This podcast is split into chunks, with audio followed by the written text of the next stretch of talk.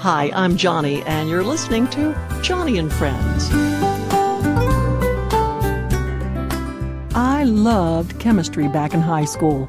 Give me a Bunsen burner and a pack of matches any day. Give me a petri dish, and I'll sure as anything grow you some bacteria. Give me a test tube and a chemistry beaker and a pair of goggles, and you just watch how quickly I can oxidize iron. I did very well in chemistry, I did. Not that I had memorized the entire periodic table, but I sure knew my lanthanides from my actinides.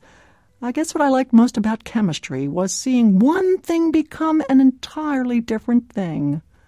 To me, it was a fascinating mystery how one chemical element could completely change into an entirely different element through alchemy, through a chemical reaction. I thought about that this morning when I was reading Philippians chapter 1 verse 19.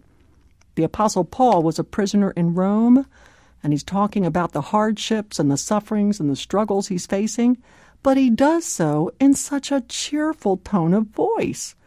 And he explains this this whole whole spiritual alchemy thing in verse 19 when he says that his sufferings have quote turned to his salvation.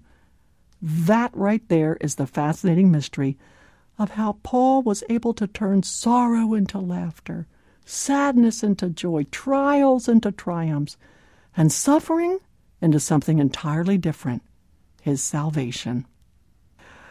What a lesson for me. Mm. No, it's not a chemical reaction, but it sure seems like it. Because only, and I mean only in the laboratory of God can suffering actually work for our salvation. In the alchemy of God, we can rejoice in suffering because it has the potential of making us stronger spiritually.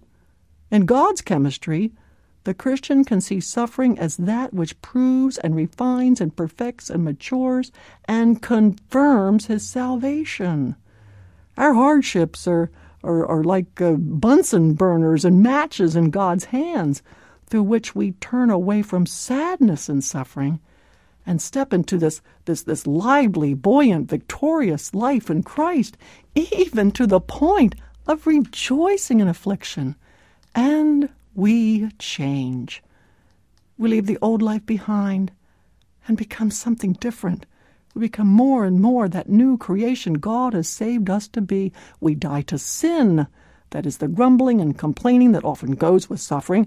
And through heavenly grace, heavenly alchemy, we live to God being transformed from glory to glory, changed from the old into the new, sanctified through and through. Oh, in the alchemy of God, trials are stepping stones to spiritual maturity. Your trial shall turn to your salvation, as it says in Philippians 1.19. So, friend, I challenge you to try a little bit of, of spiritual alchemy if you're going through tough times. Please let hardships turn out to your salvation. And oh, what a reaction that will create. yep, you might even find yourself actually rejoicing in suffering. And you'll be all the different for it, all the better. Friend, thanks so much for these special few minutes we've been able to share together. And because this program is called Joni and Friends, please know that I would love to hear from you. So drop me a line on Joni's Corner at joniandfriends.org, or you can always contact us at Post Office Box 3333, Agoura Hills, California 91376.